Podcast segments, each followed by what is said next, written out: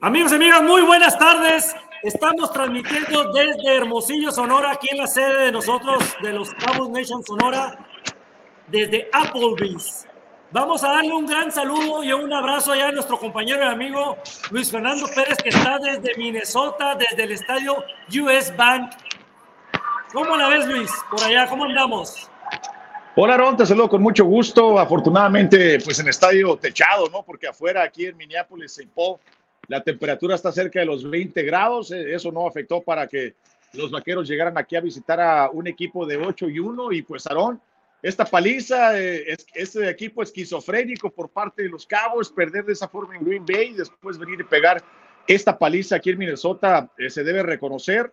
Es la máxima cantidad de puntos, la máxima diferencia de puntos por la que han ganado los vaqueros de Dallas en un partido fuera de casa. Esto ha sido histórico por parte de los vaqueros ganar por, eh, por eh, medio de este marcador y sobre todo hacerlo en contra de un equipo que venía con marca de ocho ganados y un perdido. La verdad, eh, eh, pues hay que darle calificación de 10 casi en todos los aspectos a este equipo y darle crédito a Mike McCarthy, que después de ese descalabro tan, tan me atrevo a decir, las, que le lastimó tanto a los vaqueros de Dallas dentro de esta conferencia, recuperarse de esta forma y dar esta paliza en contra de un equipo bastante potente a la ofensiva, ¿no?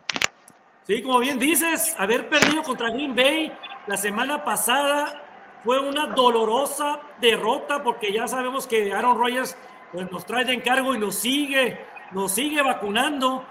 Y esta vez nos tocó jugar contra un equipo de vikingos que venía con un 8-1, un equipo muy poderoso de la Nacional, si no me atrevo a decir que a lo mejor por arriba de las Águilas, y venir a jugar a su propio estadio y ganarle de la manera como le ganamos, 40 a 3. Yo la verdad no vi a ningún jugador de los Cowboys jugando mal. Fue un, fue un juego perfecto para el equipo de los Cowboys. Sí, estoy de acuerdo contigo. Ahora recordamos estos vikingos de Minnesota habían ganado siete partidos en donde la diferencia era solamente un marcador y los ganaban al final del encuentro.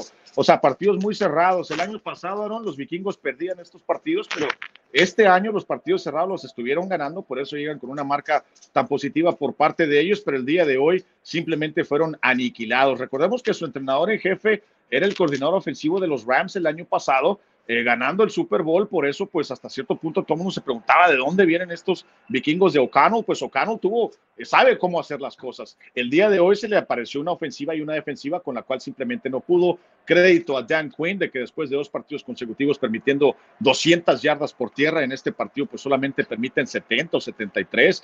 Realmente los frenaron eh, con todo. Y pues hay que darle una mención muy honorífica a Tony Pollard con 15 acarreos para 80 yardas. Eh, por, por, aire también, seis recepciones eh, para 109 yardas, 189 yardas todo propósito, dos anotaciones. Y Ezekiel Elliott al principio del partido ablandando esta línea defensiva, tuvo también dos anotaciones eh, por parte de Zeke.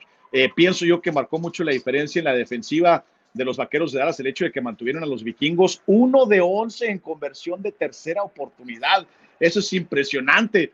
Continúan sumando las atrapadas de mariscal de campo, Aaron, tienen siete 42 en total son los líderes en la liga, no solamente 7, Aaron, pero en esas atrapadas de mariscal de campo los vikingos perdieron 49 yardas, entonces sumamente productivo. Brett Maher, 27-53, dos de 60 porque le quitaron uno por culpa de los oficiales y luego un gol de campo de 50 yardas. Nunca había visto esa situación de los oficiales, por cierto, en la NFL. Eh, Armstrong con dos atrapadas de mariscal de campo, eh, recuperó balón suelto. Micah Parsons en la primera serie ofensiva de los vikingos, va y le pega manotazo ahí a Kirk Cousins. Impresionante, ¿no? Esta defensiva se saca un 10 siempre que mantienes a Cook con 72 yardas a Jefferson con 33, pues les tienes que dar, la verdad, un 10. Lo único eh, que me preocupa un poco es que al final del partido Micah Parsons salió un poco tocado, un poco lastimado, pero ya veremos, ¿no? Cómo reaccionan, ya que Aaron, recordemos, es semana corta de trabajo, juegan eh, el jueves por la noche en Día de Acción de Gracias los Vaqueros de Dallas contra los Gigantes. Sí, pero volvió Micah Parsons, ¿no? Digo, de hecho, pensamos aquí en la reunión que debieron de haberlo guardado cuando, cuando se resintió, ¿no? Pero volvió al partido. Completamente de acuerdo contigo. Ya la última serie defensiva que jugó no tenía ninguna necesidad. El partido estaba aniquilado. Tal vez fue más él que convenció a los entrenadores de que lo dejaran regresar al partido porque vimos que la ofensiva pues empezó a descansar a toda la gente, ¿no? Salió Cooper Rush, vimos cambios en la línea ofensiva, vimos a Jason Peters como tackle izquierdo, vimos a Tyler Smith como guardia izquierdo, vimos a Shepley como centro, vimos a Connor McGovern que se cambió de la izquierda a la derecha a la posición de Zach Martin y vimos que Josh Ball también jugó como guardia, eh, tackle derecho. Entonces, eh, el, el, cuerpo de entrenadores aprovechó esta, esta victoria tan abultada, pero para también darle repeticiones en juego de NFL a, partir, a jugadores de banca que de seguro van a estar eh, contribuyendo con la profundidad y las rotaciones ya cuando llegue eh, posiblemente la postemporada. Y Luis, curiosamente, nuestro mejor receptor, ¿quién? Tony Pollard. Fíjate, nuestro mejor receptor bueno, con 109 yardas, ¿eh? Recordemos que en Memphis es lo que hacía, Aaron. En Memphis él básicamente casi jugaba de, de, de receptor. Viene de tener la máxima cantidad de repeticiones en un campo de fútbol americano en toda su vida el partido contra Green Bay, pensarías que estaba un poco cansado, pero viene y da este tipo de, de, espectáculos, es impresionante. Pero señores, que no se les olvide la importancia del número 21, es un jugadorazo. En los momentos importantes, él ablandó a esa defensiva y cuando tenían que conseguir esas, esas conversiones en tercera oportunidad, lo hizo. En yardaje corto en la zona de anotación, lo hizo al 100%, sí, Elliott.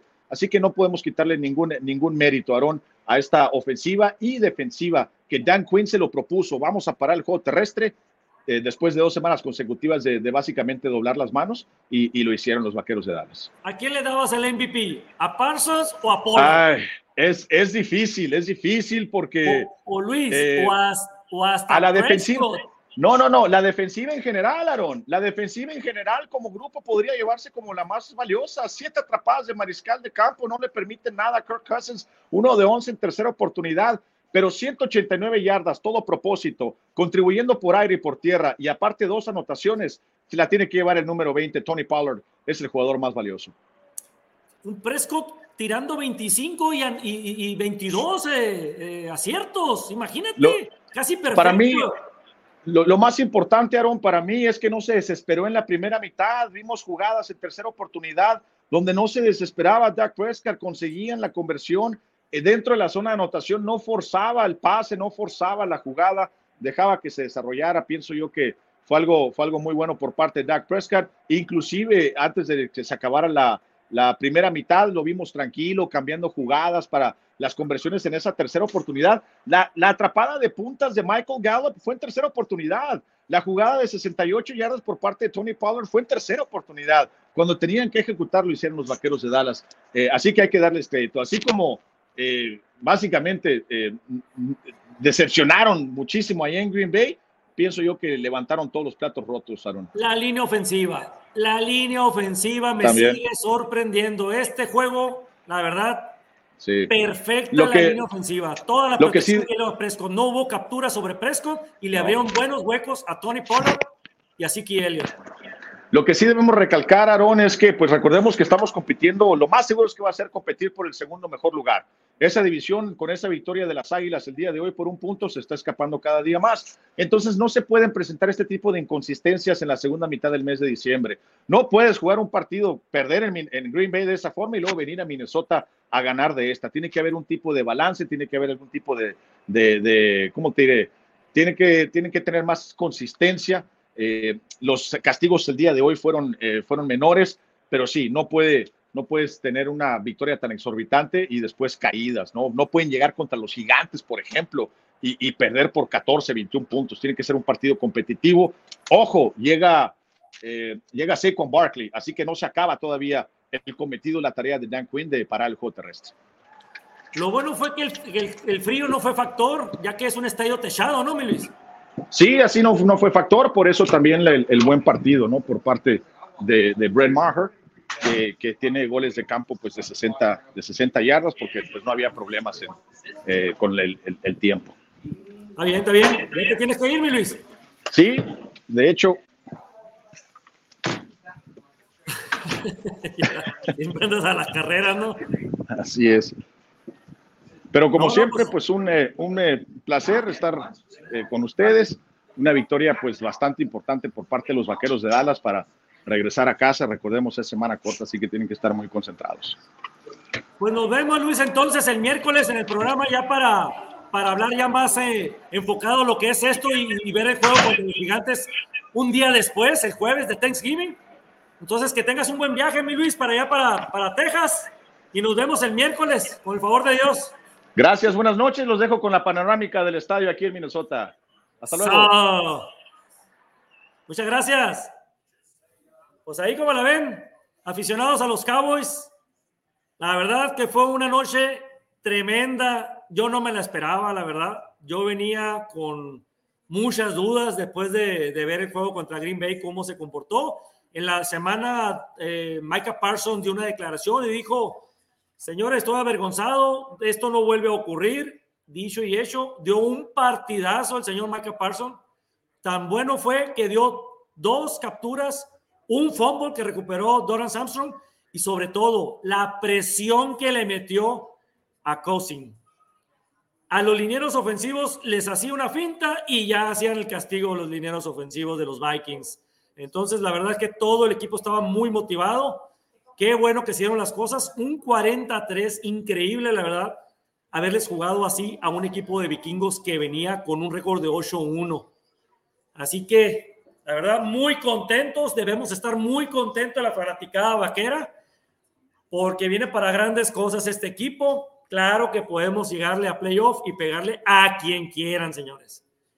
Vamos a leer un poquito los comentarios aquí ya para finalizar, ya que el miércoles los esperamos a las 4 de la tarde, tiempo de aquí de Sonora, en Cabo Time, eh, para ver exactamente todo lo ocurrido, lo que son estadísticas, todo lo relacionado a este, a este, a este, a este gran partido que dieron nuestros, nuestros Cowboys y ver por nuestro siguiente rival, que sería los gigantes, ¿no? Un día después del miércoles, jueves, ya que es Thanksgiving, y jugarán a las 2.25 de la tarde de aquí, tiempo de Sonora. Y creo yo que lo debemos de ganar. Vamos a jugar en el ATT, ahora en Texas, de, de local. Entonces no tenemos por qué tener ningún problema. Vámonos a los comentarios. Saludos a todos, Roger, Rogelio Padilla. Saludos, Rogelio. Una pregunta, ¿qué pasa con Jerry Cox? ¿No se ha visto en el campo? ¿Alguna lesión? No, para nada. Anda bien Jerry Cox ya ahorita, pero no lo han querido meter. Yo creo que todavía pues no lo quieren. Eh, está jugando muy bien, la verdad, los linebackers ahorita. Anthony Barr, eh, Micah Parsons de repente jugando ahí, Leighton Barnerech, el Lobo. La verdad, a mí me gustaría mucho ver a Jerry Cox también junto con, con Damoni Clark pero pues en realidad lesionado no está. ¿eh? Saludos a Chris Rodríguez, excelente partido, sí, excelente, muy buen partido, de lo mejor que le he visto a los Cowboys, si no es que el mejor juego en toda la temporada.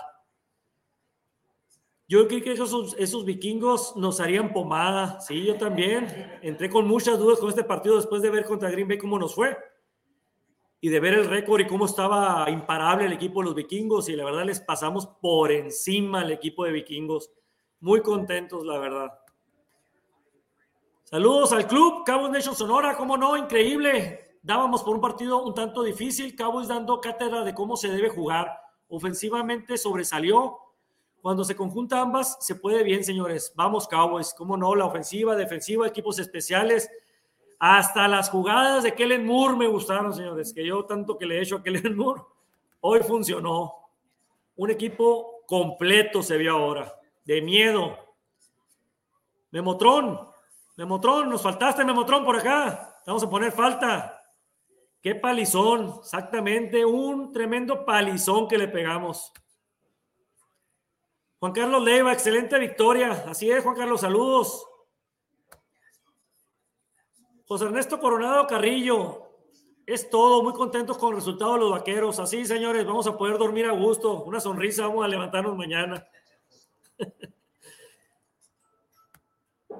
Cris Rodríguez, saludos de la Ciudad de México. Muchas gracias, Cris, por, por vernos. Un saludo hasta allá, hasta la Ciudad de México, igualmente. Cowboys Nation Sonora, saludos Cowboys Nation, saludos a quienes nos acompañaron en Applebee's Victory. Muchas gracias a todos los compañeros que estuvieron ahora aquí con nosotros, aquí en Applebee's, la sede aquí en Hermosillo. Igual, Les recordamos, no se les olvide, por favor, vengan, la gente que es de aquí Hermosillo, no les cuesta nada. Los jueves, eh, perdón, este jueves que este es Giving en especial, van a jugar los Cowboys contra los, contra los Giants. Un juego muy importante ya que estamos empatados. Vamos arriba porque le ganamos a los gigantes precisamente allá en, en Nueva York. Ahora vienen a visitarnos a nosotros aquí a Dallas es un juego muy importante, señores, porque si ganamos, ya nos afianzamos más en el segundo lugar para poder pasar como, como un mejor segundo lugar como comodín. Queremos el primero, por supuesto, ¿no? Pero para eso tendrían que darse los resultados. Tiene que perder Filadelfia, estuvo a punto de perder ahora.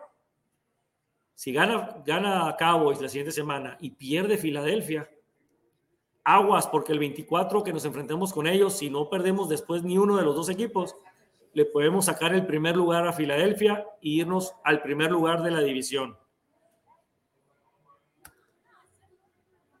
Saludos, don Héctor, coach. Héctor Arriola Hoyos. Saludos, Aarón. Muy buenos comentarios. Saludos. Muchos, muchos saludos a usted, don Héctor. Anda por allá por Los Ángeles, creo todavía, ¿no? A ver si ya se viene para acá, ¿no? Creo que nos va a acompañar el, el día de la posada, creo, ¿no? No sé si, si a lo mejor está para el día de Thanksgiving. A lo mejor se la va a pasar ya con la familia allá en Los Ángeles. José Ernesto Coronado Carrillo. Y contra un equipo como los vikingos, saludos desde Hermosillo. Así es, José Ernesto. Un equipazo los vikingos, la verdad, y le pasamos por encima. Dejarlos en menos de 200 yardas totales a vikingos, con un receptor como Justin Jefferson. El mejor receptor de la liga puede ser que sea Justin Jefferson, ¿eh? Puede ser que sea uno de los mejores junto con Cooper Cup.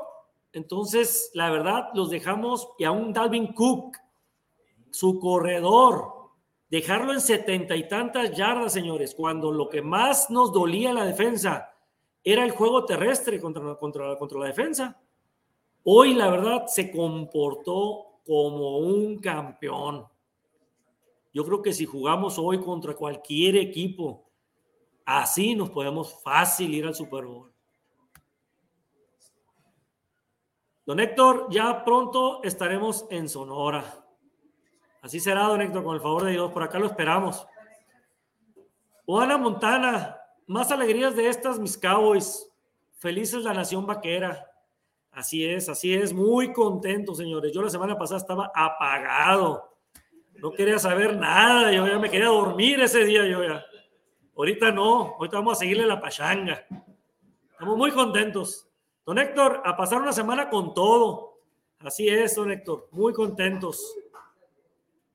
José Ernesto Coronado Carrillo, muy a gusto. Vengan a acompañarnos y apoyar a los vaqueros y convivir. Así es, Ernesto.